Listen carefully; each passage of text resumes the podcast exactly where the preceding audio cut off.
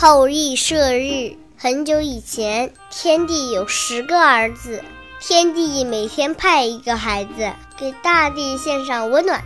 刚开始，他们很乖，轮流在天上值班。可是有一天，天帝的一个孩子对他的哥哥弟弟说：“我一个人值班太无聊了，不如我们一起值班吧。”十个太阳同时值班，大地好像被烤焦了，大地裂开了。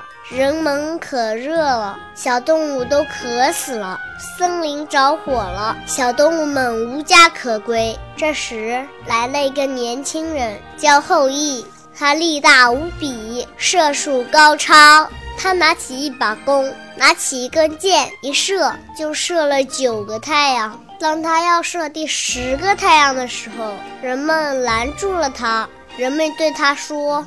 太阳多不行，又不能没有，因为没有太阳，庄稼就会枯萎。我们只需要一个太阳。从此以后，大地非常凉快，人们过上了平静的生活。